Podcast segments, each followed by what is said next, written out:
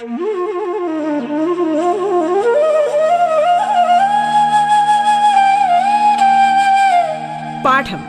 കേട്ടു പഠിക്കാൻ റേഡിയോ കേരളയിലൂടെ.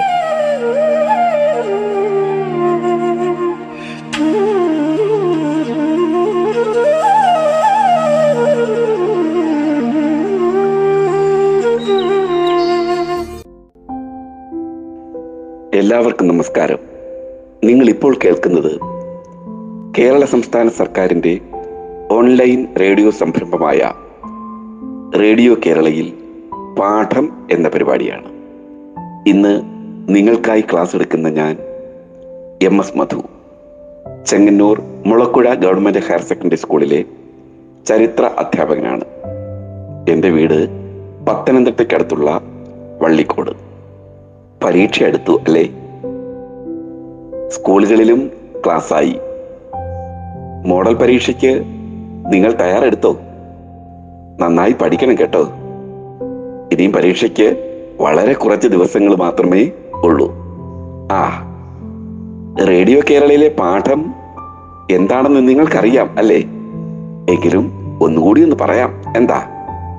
പത്താം ക്ലാസ് വരെയുള്ള പാഠഭാഗം ഓൺലൈനിലൂടെ വളരെ ലളിതമായി നിങ്ങളിലേക്ക് എത്തിക്കുകയാണ് പാഠം. നമ്മൾ ചർച്ച ചെയ്തുകൊണ്ടിരിക്കുന്നത് പത്താം ക്ലാസ്സിലെ സാമൂഹ്യ ശാസ്ത്ര പാഠപുസ്തകത്തിലെ നാലാം അധ്യായമാണ്. ബ്രിട്ടീഷ് ചൂഷണവും ചെറുത്ത് നിൽപ്പുകളും. ഈ പാഠഭാഗത്തിൽ നമ്മൾ ബ്രിട്ടീഷ് ഭരണത്തിനെതിരായ ചെറുത്ത് നിൽപ്പിനെ പറ്റി ധാരാളം മനസ്സിലാക്കി അല്ലേ?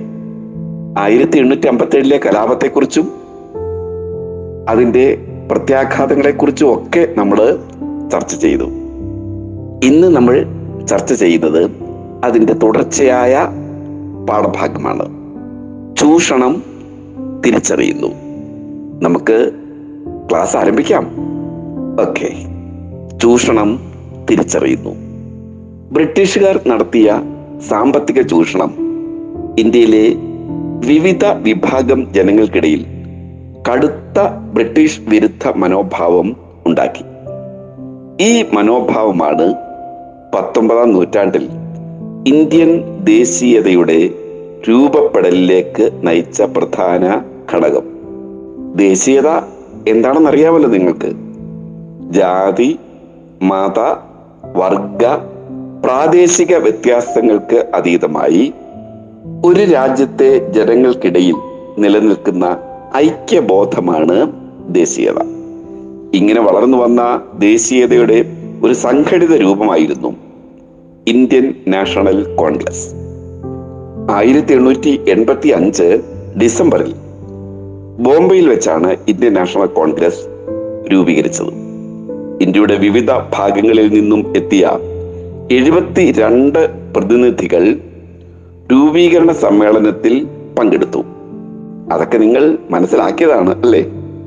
ആ ആയിരത്തി എണ്ണൂറ്റി എൺപത്തി അഞ്ച് മുതൽ ആയിരത്തി തൊള്ളായിരത്തി നാൽപ്പത്തി ഏഴിൽ സ്വാതന്ത്ര്യം ലഭിക്കുന്നത് വരെ ഇന്ത്യയിലെ ബ്രിട്ടീഷ് വിരുദ്ധ സമരങ്ങൾക്ക് നേതൃത്വപരമായ പങ്ക് വഹിച്ചത് ഇന്ത്യൻ നാഷണൽ കോൺഗ്രസ് ആയിരുന്നു. മറ്റ് ധാരാളം പ്രസ്ഥാനങ്ങളും ഇന്ത്യയുടെ സ്വാതന്ത്ര്യത്തിനായി പൊരുതിയിട്ടുണ്ട് കേട്ടോ. ആ ബ്രിട്ടീഷ് കാലഘട്ടത്തിൽ ഇന്ത്യൻ സമ്പ സമ്പദ് വ്യവസ്ഥയിൽ ഉണ്ടായ തകർച്ചയെക്കുറിച്ച് സ്ഥിതി വിവ സ്ഥിതി വിവര കണക്കുകൾ ശേഖരിച്ച് പഠനം നടത്തിയത് ആരാണെന്നറിയാവോ? ആദ്യമായി അദ്ദേഹമാണ് ദാദാഭായി നവറോജി. നിങ്ങൾ കേട്ടിട്ടുണ്ട് അല്ലേ?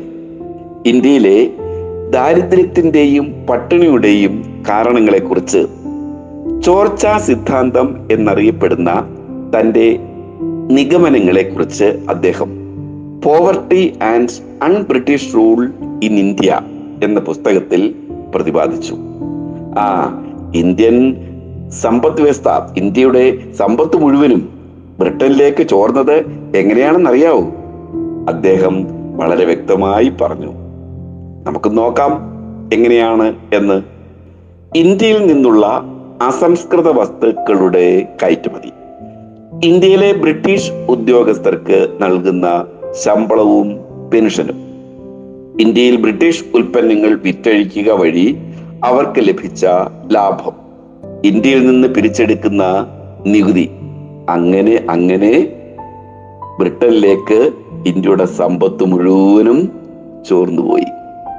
ബ്രിട്ടീഷ് സാമ്പത്തിക നയങ്ങൾ ഇന്ത്യയെ എങ്ങനെ ദരിദ്രമാക്കുന്നുവെന്നത് സംബന്ധിച്ച് സാധാരണക്കാരന് അവബോധമുണ്ടാക്കുന്നതിൽ ദാദാഭായ് നവറോജി രമേശ് ചന്ദ്ര ദത്ത് ഗോപാലകൃഷ്ണ ഗോഖലെ തുടങ്ങിയ ആദ്യകാല നേതാക്കന്മാരുടെ പങ്ക് വിലപ്പെട്ടതാണ്. തങ്ങൾ അനുഭവിക്കുന്ന ദാരിദ്ര്യവും ചൂഷണവും ബ്രിട്ടീഷുകാരുടെ സൃഷ്ടി ആണെന്നുള്ള തിരിച്ചറിവ് ജനങ്ങളിൽ ബ്രിട്ടീഷ് വിരുദ്ധ മനോഭാവം ശക്തമാക്കി. ഇത്തരത്തിൽ വളർന്നു വന്ന ഇന്ത്യൻ ദേശീയതയെ ചില ചരിത്രകാരന്മാർ സാമ്പത്തിക ദേശീയത എന്ന് വിശേഷിപ്പിച്ചു. ആ നിങ്ങൾക്ക് ചോർച്ചാ സിദ്ധാന്തം എന്താണെന്ന് നന്നായി മനസ്സിലായല്ലേ? അപ്പോൾ അതേക്കുറിച്ച് നിങ്ങളൊരു കുറിപ്പ് തയ്യാറാക്കണം. എന്താ? നിങ്ങൾ എല്ലാവരും കൂടി ചർച്ച ചെയ്ത് തയ്യാറാക്കിയാൽ മതി കേട്ടോ. ആ അപ്പോൾ ഇനിയും നമ്മൾ ചർച്ച ചെയ്യുന്നത് സ്വദേശി പ്രസ്ഥാനത്തെ കുറിച്ചാണ് എന്താ? നമുക്ക് അതേക്കുറിച്ച് കൂടുതൽ മനസ്സിലാക്കാം. സ്വദേശി പ്രസ്ഥാനം. പുതിയ തരം ചെറുത്തുനിൽപ്പുകൾ സാമ്പത്തിക ചോർച്ച തടയാൻ ബ്രിട്ടീഷ് ഉൽപ്പന്നങ്ങൾ ബഹിഷ്കരിക്കണമെന്നും പകരം ഇന്ത്യൻ ഉൽപ്പന്നങ്ങൾ ഉപയോഗിച്ചുകൊണ്ട് ഇന്ത്യൻ വ്യവസായങ്ങളെ ശക്തിപ്പെടുത്തണമെന്നും ആദ്യകാല ദേശീയ നേതാക്കന്മാർ ആഹ്വാനം ചെയ്തു. ആയിരത്തി തൊള്ളായിരത്തി അഞ്ചിൽ ബ്രിട്ടീഷുകാർ ബംഗാളിനെ വിഭജിച്ചതിനെതിരെ ആരംഭിച്ച സമരത്തിന്റെ പ്രധാന രീതി. ബ്രിട്ടീഷ് ഉൽപ്പന്നങ്ങളുടെ ബഹിഷ്കരണവും തദ്ദേശീയ വസ്തുക്കളുടെ ഉപയോഗവുമായിരുന്നു. ആ എന്തിനാണ് ആയിരത്തി തൊള്ളായിരത്തി അഞ്ചിൽ ബംഗാളിനെ വിഭജിച്ചത് എന്നറിയാമോ? പറയാം. ഇന്ത്യൻ ദേശീയ പ്രസ്ഥാനത്തിന്റെ ആദ്യകാല നേതാക്കളിൽ ഭൂരിഭാഗം പേരും ബംഗാളികളായിരുന്നു. അതിനാൽ ബംഗാളിനെ ഇന്ത്യൻ ദേശീയ പ്രസ്ഥാനത്തിന്റെ നഴ്സറി എന്ന് വിശേഷിപ്പിച്ചിരുന്നു. തുടർന്ന് ഇന്ത്യൻ ദേശീയ പ്രസ്ഥാനത്തെ ദുർബലപ്പെടുത്തുന്നതിനായാണ് ആയിരത്തി തൊള്ളായിരത്തി അഞ്ചിൽ കഴ്സൺ പ്രഭു ബംഗാളിനെ വിഭജിച്ചത്. ഇപ്പോൾ മനസ്സിലായോ?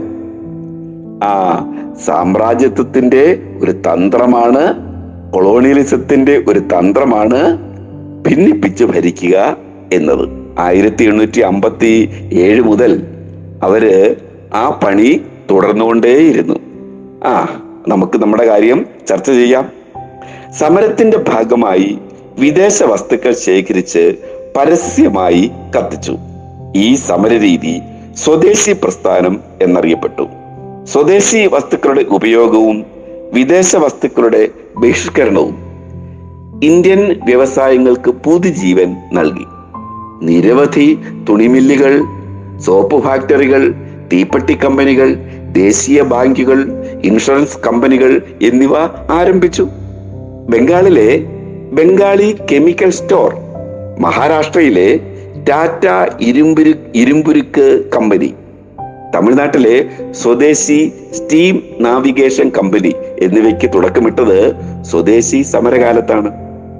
ഇന്ത്യയിലേക്കുള്ള ബ്രിട്ടീഷ് ഉൽപ്പന്നങ്ങളുടെ ഇറക്കുമതിയിൽ അക്കാലത്ത് വലിയ കുറവാണ് ഉണ്ടായത്. നിങ്ങൾ കപ്പലോട്ടിയ തമിഴൻ എന്ന് കേട്ടിട്ടുണ്ടോ? ആ. തമിഴ്നാട്ടിൽ സ്വദേശി പ്രക്ഷോഭത്തിന് നേതൃത്വം കൊടുത്ത വി. ഒ. ചിദംബരം പിള്ള തൂത്തുക്കുടി ആസ്ഥാനമാക്കി ആയിരത്തി തൊള്ളായിരത്തി ആറിൽ സ്വദേശി സ്റ്റീം നാവിഗേഷൻ കമ്പനി ആരംഭിച്ചു. അതിനാൽ അദ്ദേഹത്തെ കപ്പലോട്ടിയ തമിഴൻ എന്ന് വിളിക്കും വിളിക്കുന്നു. കേട്ടത്? ആ. പ്രാദേശിക കച്ചവടക്കാരിൽ നിന്ന് പിരിച്ചെടുത്ത ആറ് ലക്ഷം രൂപയായിരുന്നു അതിന്റെ മൂലധനം. ആ ആ ഈ ഈ സമരത്തിൽ സ്ത്രീകൾ തൊഴിലാളികൾ വിദ്യാർത്ഥികൾ എന്നിവരുടെ പങ്കാളിത്തമായിരുന്നു പ്രധാന സവിശേഷത. സ്വദേശി പ്രസ്ഥാനത്തിന്റെ പ്രധാന സവിശേഷത. വിദേശ വസ്ത്രങ്ങൾ അലക്കുകയില്ലെന്ന് അലക്കുകാരും വിദേശ വസ്തുക്കൾ ഉപയോഗിച്ച് പൂജ നടത്തില്ലെന്ന് പുരോഹിതന്മാരും പ്രതിജ്ഞയെടുത്തു. വിദേശത്ത് നിന്നുള്ള വളകളും പാത്രങ്ങളും ബഹിഷ്കരിച്ചുകൊണ്ട് സ്ത്രീകളും സ്കൂളുകൾ ബഹിഷ്കരിച്ചുകൊണ്ട് വിദ്യാർത്ഥികളും സമരത്തിന്റെ ഭാഗമായി. സ്വദേശി പ്രസ്ഥാനത്തോടെ ഇന്ത്യൻ ദേശീയത കൂടുതൽ ചലനാത്മകമായി. ബാലഗംഗാധര തിലക് ലാല ലജപത് റായ് ബിപിൻ ചന്ദ്രപാൽ എന്നിവർ ബ്രിട്ടീഷ് ഭരണം അവസാനിപ്പിക്കേണ്ടതിന്റെ ആവശ്യകത ഊന്നി പറഞ്ഞു. ഇവരാണ് ലാൽ പാൽ ബാൽ എന്നറിയപ്പെട്ടത്. സ്വാതന്ത്ര്യം എന്റെ ജന്മാവകാശമാണ്. ഞാനത് നേടുക തന്നെ ചെയ്യും. ബ്രിട്ടീഷ് ഭരണത്തിൽ അസ്വസ്ഥമായ ഇന്ത്യൻ മനസ്സുകളെ ഏകോപിപ്പിച്ച് ദേശീയ പ്രസ്ഥാനത്തെ ശക്തിപ്പെടുത്തുന്നതിൽ തിലകൻ നിർണായക പങ്കാണ് വഹിച്ചത്. ഇതിനാൽ അദ്ദേഹത്തെ ഇന്ത്യൻ അസ്വസ്ഥതയുടെ പിതാവെന്ന് ബ്രിട്ടീഷ് പത്രപ്രവർത്തകനും ചരിത്രകാരനുമായ വാലന്റൈൻ ഷിറോൾ വിശേഷിപ്പിച്ചു. അത് നിങ്ങൾ കേട്ട് കാണും അല്ലേ? ഇന്ത്യൻ അസ്വസ്ഥതയുടെ പിതാവ് ബാലഗംഗാധര തിലക്. ആ ഇന്ത്യയുടെ സമ്പത്ത് കൊള്ളയടിക്കുകയും ഇന്ത്യയെ ദാരിദ്ര്യത്തിലേക്ക് തള്ളിവിടുകയും ചെയ്ത ബ്രിട്ടീഷ് നയങ്ങൾക്കെതിരായ പ്രതിഷേധങ്ങൾ ഒരു സംഘടിത രൂപം പ്രാപിച്ചത് എങ്ങനെയാണെന്ന് നിങ്ങൾ മനസ്സിലാക്കിയപ്പോൾ അല്ലെ? ആ ഇത്തരം പ്രതിഷേധങ്ങളാണ് ഇന്ത്യൻ ദേശീയതയായി പരിണമിച്ചത്. ബ്രിട്ടീഷ് വിരുദ്ധ സമരങ്ങളിലെ മൂർച്ചയേറിയ ആയുധമായിരുന്നു വിദേശ വസ്തുക്കളുടെ ബഹിഷ്കരണവും സ്വദേശി നിർമ്മിത വസ്തുക്കളുടെ ഉപയോഗവും. പിൽക്കാലത്ത് ഗാന്ധിജി ഈ സമരത്തെ കൂടുതൽ ശക്തവും ജനകീയവുമായി ആക്കി മാറ്റിയെടുത്തു. ആ അപ്പോൾ ബ്രിട്ടീഷുകാരുടെ സാമ്പത്തിക ചൂഷണം ഇന്ത്യൻ ദേശീയതയുടെ ആവിർഭാവത്തിന് കാരണമായത് എങ്ങനെയാണെന്ന് നിങ്ങൾക്ക് മനസ്സിലായില്ലേ? അങ്ങനെയെങ്കിൽ ഈ വിഷയത്തിൽ നിങ്ങളൊരു സെമിനാറ് സംഘടിപ്പിക്കണം കേട്ടോ. നിങ്ങൾ എല്ലാവരും കൂടി കുട്ടികളെല്ലാവരും കൂടി കൂട്ടുകാരെല്ലാവരും കൂടി ചേർന്നുകൊണ്ട് നിങ്ങൾ അത് ചെയ്യണം കേട്ടോ.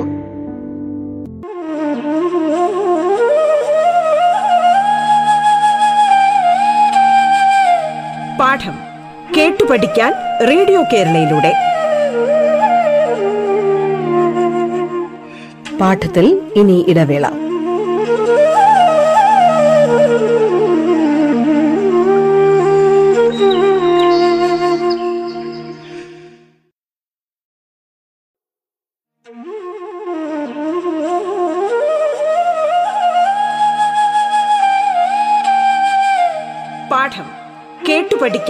റേഡിയോ കേരളയിലൂടെ. തുടർന്ന് കേൾക്കാം പാഠം.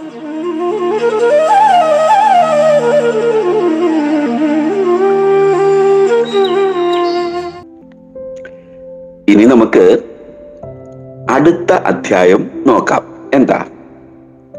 അധ്യായം അഞ്ച് സംസ്കാരവും ദേശീയതയും. നിങ്ങൾ ഇന്ത്യയെ കണ്ടെത്തൽ എന്നൊരു പുസ്തകത്തെ പറ്റി കേട്ടിട്ടുണ്ടോ?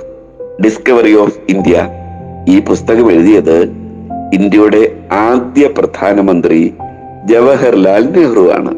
ഒരു വലിയ പുസ്തകമാണ്. നിങ്ങൾ വായിച്ചു കാണില്ല അല്ലേ? നിങ്ങൾ വായിച്ചിട്ടില്ല എങ്കിൽ പത്താം ക്ലാസ് കഴിയുമ്പോൾ ആ പുസ്തകം ഒന്ന് വായിക്കാൻ ശ്രമിക്കണം കേട്ടോ. നല്ല പുസ്തകമാണ് ആ ഞാൻ ഈ പറയുന്ന കാര്യം ഒന്ന് ശ്രദ്ധയോടെ കേട്ട്. ഇന്ത്യയുടെ നാനാത്വം വമ്പിച്ചതാണ്. അത് പ്രത്യക്ഷമാണ്. അത് ഉപരിതലത്തിൽ പൊന്തി നിൽക്കുന്നു. ആർക്കും കാണാൻ വിരോധമില്ല. മുഖത്തിലും ആകൃതിയിലും ഭക്ഷണത്തിലും വസ്ത്രത്തിലും അവർ വ്യത്യാസപ്പെട്ടിരിക്കുന്നു.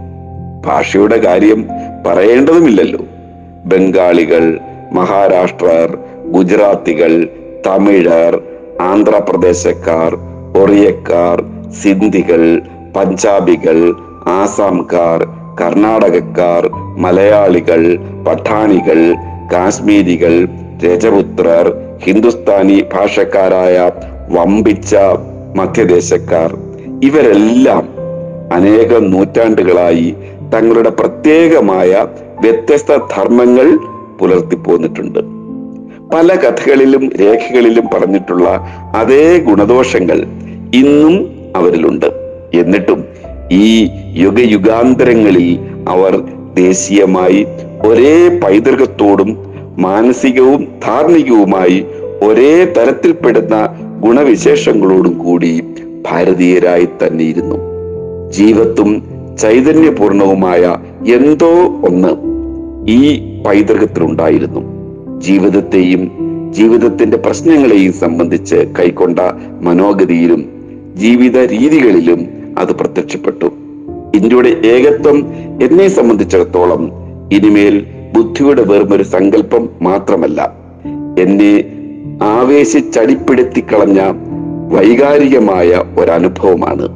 യാതൊരു രാഷ്ട്രീയ വിഭജനത്തിനും ആപത്തിനും മഹാനാശത്തിനും കീഴടക്കാൻ കഴിയാത്ത വിധത്തിൽ അത്രയും ബലിഷ്ടമായിരുന്നു കാതലായ ആ ഏകത്വം. ഞാൻ ഇത്രയും പറഞ്ഞത് ഇന്ത്യയെ കണ്ടെത്തൽ എന്ന ജവഹർലാൽ നെഹ്റുവിന്റെ പുസ്തകത്തിൽ നിന്നാണ്. വൈവിധ്യങ്ങൾക്കിടയിലും ഇന്ത്യയിൽ നിലനിൽക്കുന്ന ഏകത്വത്തെയാണ് നെഹ്റുവിന്റെ ഈ വരികൾ വെളിപ്പെടുത്തുന്നത്. ഈ ഏകത്വമാണ് ഇന്ത്യയുടെ ദേശീയ ഐക്യത്തിന്റെ അടിസ്ഥാനം. ഇന്ത്യൻ ദേശീയതയുടെ രൂപപ്പെടലിന് നിരവധി ഘടകങ്ങൾ കാരണമായിട്ടുണ്ട്. ജാതി മത വർഗ പ്രാദേശിക വ്യത്യാസങ്ങൾക്കുപരിയായി ഒരു രാജ്യത്തെ ജനതയുടെ മാനസിക ഐക്യമാണ് ദേശീയത. ബ്രിട്ടീഷുകാരുടെ സാമ്പത്തിക ചൂഷണം ഇന്ത്യക്കാരിൽ ദേശീയ ബോധം വളർത്തിയത് എങ്ങനെയാണെന്ന് നമ്മൾ മനസ്സിലാക്കി അല്ലേ? അതോടൊപ്പം സാമൂഹിക സാംസ്കാരിക രംഗങ്ങളിലുണ്ടായ നിരവധി മാറ്റങ്ങളും ഇന്ത്യൻ ജനതയുടെ ദേശീയ ബോധത്തെ ശക്തിപ്പെടുത്തി. ഇന്ത്യയുടെ ദേശീയതയെ രൂപപ്പെടുത്തിയ വിവിധ സാംസ്കാരിക സാമൂഹിക ഘടകങ്ങളാണ് നമ്മൾ നമ്മൾ ഈ അധ്യായത്തിൽ ചർച്ച ചെയ്യുന്നത്. പത്തൊമ്പതാം നൂറ്റാണ്ടിൽ ഇന്ത്യയിൽ സാംസ്കാരിക രംഗത്തും ആശയതലങ്ങളിലും രണ്ട് തരത്തിലുള്ള പ്രതിഷേധങ്ങൾ ഉയർന്നു വന്നു. എന്തൊക്കെയാണെന്ന് അറിയാമോ അത്? ഇന്ത്യൻ സമൂഹത്തിൽ നിലനിന്ന അസമത്വങ്ങൾക്കും തിന്മകൾക്കും അവകാശ നിഷേധങ്ങൾക്കും എതിരായവ. മറ്റൊന്ന് ഇന്ത്യയിൽ ആധിപത്യം സ്ഥാപിച്ചു കൊണ്ടിരുന്ന സാമ്രാജ്യത്വ ചൂഷണത്തിന് എതിരായവ. ആ ഇന്ത്യൻ ജനതയുടെ സാംസ്കാരികവും ആശയപരവുമായ ഇടപെടലും പ്രതിഷേധവും സാമൂഹിക ജീവിതം വർത്തമാന പത്രങ്ങൾ വിദ്യാഭ്യാസം സാഹിത്യം കല തുടങ്ങി വിവിധ മേഖലകളിൽ സ്വാധീനം ചെലുത്തി. ഈ രംഗത്തിലുണ്ടായ മാറ്റങ്ങൾ ഇന്ത്യയുടെ ദേശീയ ഐക്യത്തിന് വഴിയൊരുക്കി. അപ്പോൾ ആ വിഷയത്തെ പറ്റി നമുക്ക് കൂടുതൽ സംസാരിക്കാം. എന്താ? ആ കോളനി ഭരണവും ദേശീയതയും. ഇന്ത്യൻ ജനതയുടെ ജീവിതത്തെയും സംസ്കാരത്തെയും ആഴത്തിൽ അറിയേണ്ടത് തങ്ങളുടെ ഭരണം ശക്തിപ്പെടുത്താൻ അത്യന്ത അത്യന്താപേക്ഷിതമാണെന്ന് ബ്രിട്ടീഷുകാർ കരുതി. സംസ്കൃതത്തിലും പേർഷ്യനിലും രചിക്കപ്പെട്ട കൃതികൾ വായിച്ചും പരിഭാഷപ്പെടുത്തിയും അവർ ഇന്ത്യയെക്കുറിച്ച് അറിവ് നേടി. കൂടുതൽ പഠനങ്ങൾക്കും ബ്രിട്ടീഷ് ഉദ്യോഗസ്ഥർക്ക് പരിശീലനം നൽകാനും ഇന്ത്യയിലെ വിദ്യാഭ്യാസ രംഗത്ത് ഇടപെടുന്നതിനെ കുറിച്ച് അവർ ചർച്ച ചെയ്തു. അത്തരത്തിൽ അവർ സ്ഥാ അതിനായി അവർ സ്ഥാപനങ്ങൾ ഉണ്ടാക്കി അവയിൽ ചിലത് നമുക്കൊന്ന് പരിചയപ്പെടാം. എന്താ? ഒന്നാമത്തേത് ഏഷ്യാറ്റിക് സൊസൈറ്റി ഓഫ് ബംഗാൾ ആണ് ആരാണെന്ന് അറിയാമോ ഇത് സ്ഥാപിച്ചത്? William Jones. മറ്റൊന്ന് കൽക്കട്ട മദ്രസയാണ്. ഇതിന് സ്ഥാപകൻ വാറൻ ഹേസ്റ്റിങ്സ്. പിന്നെ ബനാറസ് സംസ്കൃത കോളേജ് സ്ഥാപിച്ചു. ഇത് സ്ഥാപിച്ചത് ജൊനാഥൻ ഡെങ്കൻ ആണ്. ആ എന്നാൽ ഇതിലൂടെ മാത്രം ഇന്ത്യയെ പൂർണമായി മനസ്സിലാക്കാനാവില്ലെന്ന് അവർ തിരിച്ചറിഞ്ഞു. വ്യാ ആ വ്യാപാര വളർച്ചയ്ക്കായി ഇന്ത്യയുടെ സാമൂഹിക രംഗത്ത് ബ്രിട്ടൻ കൂടുതൽ ഇടപെടണമെന്ന് സ്വതന്ത്ര വ്യാപാരത്തിനായി വാദിക്കുന്ന ചിന്തകർ ആവശ്യപ്പെട്ടു. ജനപിന്തുണയില്ലാതെ ശക്തമായ പരിഷ്കാരങ്ങൾ ഇന്ത്യയിൽ നടപ്പിലാക്കാനാകില്ലെന്ന് ബ്രിട്ടൻ മനസ്സിലാക്കി. തുടർന്ന് ഇന്ത്യൻ ജനതയിൽ ഒരു വിഭാഗത്തിന്റെ പിന്തുണ നേടാൻ അവർ ശ്രമിച്ചു. അതിനു വേണ്ടിയാണ് അവർ ഇന്ത്യയിൽ ഇംഗ്ലീഷ് വിദ്യാഭ്യാസം നടപ്പിലാക്കിയത്. മനസ്സിലായല്ലോ? ആ ഈ ഇംഗ്ലീഷ് വിദ്യാഭ്യാസം നടപ്പിലാക്കിയപ്പോൾ അവർ മുന്നോട്ട് വെച്ച ഒരു സിദ്ധാന്തമുണ്ടായിരുന്നു. അത് ഇപ്രകാരമാണ്. രക്തത്തിലും വർണത്തിലും ഇന്ത്യക്കാരും അഭിരുചിയിലും അഭിപ്രായത്തിലും ധാർമ്മികതയിലും ബുദ്ധിയിലും ഇംഗ്ലീഷുകാരുമായ ഒരു വർഗത്തെ സൃഷ്ടിക്കുകയാണ് നമ്മുടെ ലക്ഷ്യം. ഇത് പറഞ്ഞത് ആരാണെന്ന് അറിയാവൂ? ആയിരത്തി എണ്ണൂറ്റി മുപ്പത്തി അഞ്ചിൽ ഇന്ത്യയിൽ ഇംഗ്ലീഷ് വിദ്യാഭ്യാസം നടപ്പിലാക്കുന്നതിനായി മെക്കാളെ പറഞ്ഞ വാക്കുകളാണിത്. ഇതിൽ നിന്ന് ഇന്ത്യയിൽ ഇംഗ്ലീഷ് വിദ്യാഭ്യാസം നടപ്പിലാക്കിയതിന്റെ ലക്ഷ്യങ്ങൾ എന്താണെന്ന് മനസ്സിലായില്ലേ? ആ അപ്പോൾ ഇംഗ്ലീഷുകാരുടെ ജീവിത രീതിയോട് താല്പര്യമുള്ള ഒരു തലമുറയെ സൃഷ്ടിക്കുക. അതുപോലെ തന്നെ ഈ കൊളോണിയൽ ആധിപത്യത്തെ അംഗീകരിക്കുന്ന പാശ്ചാത്യ സംസ്കാരവുമായി പൊരുത്തപ്പെട്ടു പോകുന്ന ഒരു ജനതയെ സൃഷ്ടിക്കുക. ഇതൊക്കെ ആയിരുന്നു ഇംഗ്ലീഷ് വിദ്യാഭ്യാസം അവർ ഇന്ത്യയിൽ നടപ്പിലാക്കിയപ്പോൾ കരുതിയത്. ആ പത്തൊമ്പതാം നൂറ്റാണ്ടോടെ ഇംഗ്ലീഷ് സംസ്കാരവും ആശയങ്ങളും ഇന്ത്യൻ സമൂഹത്തിലേക്ക് കടന്നു കയറിയപ്പോൾ അവയെ അവയെ പ്രതിരോധിക്കേണ്ടത് അനിവാര്യമാണെന്ന് ഇന്ത്യയിലെ ഒരു വിഭാഗം കരുതി. ഇംഗ്ലീഷ് വിദ്യാഭ്യാസം നേടുകയും അതിലൂടെ ജനാധിപത്യം സ്വാതന്ത്ര്യം യുക്തിചിന്ത തുല്യനീതി ശാസ്ത്രബോധം സോഷ്യലിസം പൗരാവകാശങ്ങൾ എന്നിവയെക്കുറിച്ച് ബോധവാന്മാരാവുകയും അതുപോലെ തന്നെ അത്തരത്തിൽ ചിന്തിക്കുകയും ചെയ്ത ഒരു വിഭാഗമായിരുന്നു ഇതിന്റെ പിന്നിൽ. അവർ ഇന്ത്യയിൽ നിലനിന്ന സാമൂഹിക ആചാരങ്ങളെയും അനുഷ്ഠാനങ്ങളെയും പരിഷ്കരിക്കാനും അവയുടെ സഹായത്താൽ പാശ്ചാത്യ സംസ്കാരത്തിന്റെ കടന്നുകയറ്റത്തെ ചെറുക്കാനും ശ്രമിച്ചു. അതിനായി അവർ ഇന്ത്യൻ സമൂഹം ഭാഷ കല സാഹിത്യം തുടങ്ങിയവയെ നവീകരിച്ചു. അത് ഇന്ത്യൻ സമൂഹത്തിൽ നിലനിന്ന അസമത്വങ്ങളെയും അവകാശ നിഷേധങ്ങളെയും ചെറുക്കാനും അതിലൂടെ ഇന്ത്യൻ ജനതയിൽ ഐക്യബോധം സൃഷ്ടിക്കാനും ഇടയാക്കി. ബാക്കി ഭാഗം നമുക്ക് അടുത്ത ക്ലാസ്സിൽ ചർച്ച ചെയ്യാം. എന്താ? അപ്പോൾ ഇന്നത്തെ ക്ലാസ് ഇവിടെ പൂർണമാകുകയാണ്. നമസ്കാരം.